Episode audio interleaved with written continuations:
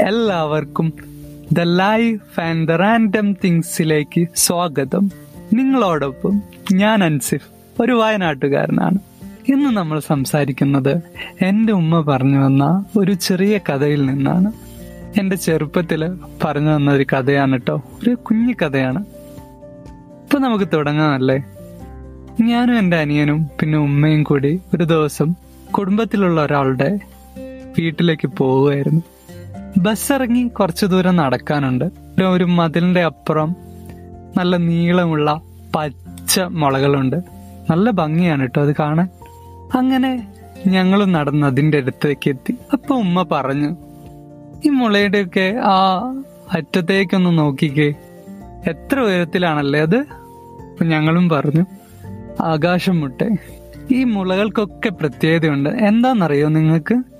ഇപ്പൊ എത്ര വലിയ ഉയരത്തിലെത്തിയാലും അവരുടെ തലഭാഗം എപ്പോഴും താഴ്ന്നിരിക്കും അല്ലേ? ശ്രദ്ധിച്ചിട്ടുണ്ടോ.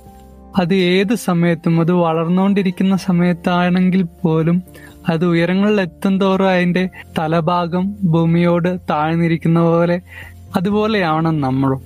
എത്ര വലിയ നിലയിലെത്തിയാലും ഭൂമിയോടൊപ്പം ഒരു താഴ്മയോടുകൂടി നിൽക്കണം. ഇത്രയാണ് ഉമ്മ പറഞ്ഞ് അവസാനിപ്പിച്ചത്. ഒന്ന് ആലോചിച്ചു നോക്കിയേ. എത്ര വലിയ കാര്യമാണല്ലേ അത്? ഇതോടൊപ്പം ഒരു ചെറിയൊരു അനുഭവം കൂടി കൂട്ടിച്ചേർക്കാൻ എനിക്ക് തോന്നുന്നു. ഞാൻ പഠിക്കുന്ന കോളേജിൽ ഒരു പ്രൊഫസറുണ്ട്. പി എച്ച് ഡി ഒക്കെ കഴിഞ്ഞതാണ്. ടീച്ചർ ക്ലാസ് എടുക്കാൻ വരുമ്പോൾ ക്ലാസ് എടുക്കുന്ന ശൈലിയൊക്കെ ഞാൻ ശ്രദ്ധിച്ചിട്ടുണ്ട്.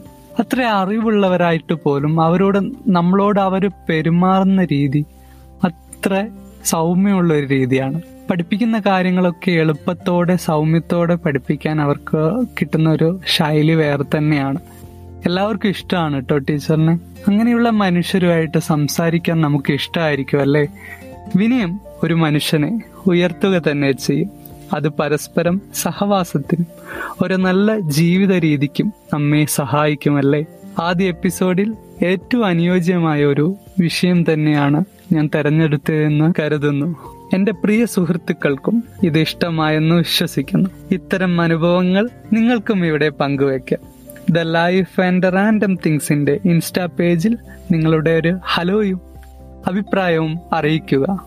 അപ്പൊ ശരി പുതിയ കഥയുമായി അടുത്ത ആഴ്ച വരും വരെ എല്ലാവർക്കും ഒരു നല്ല ദിവസം ആശംസിക്കുന്നു. നന്ദി.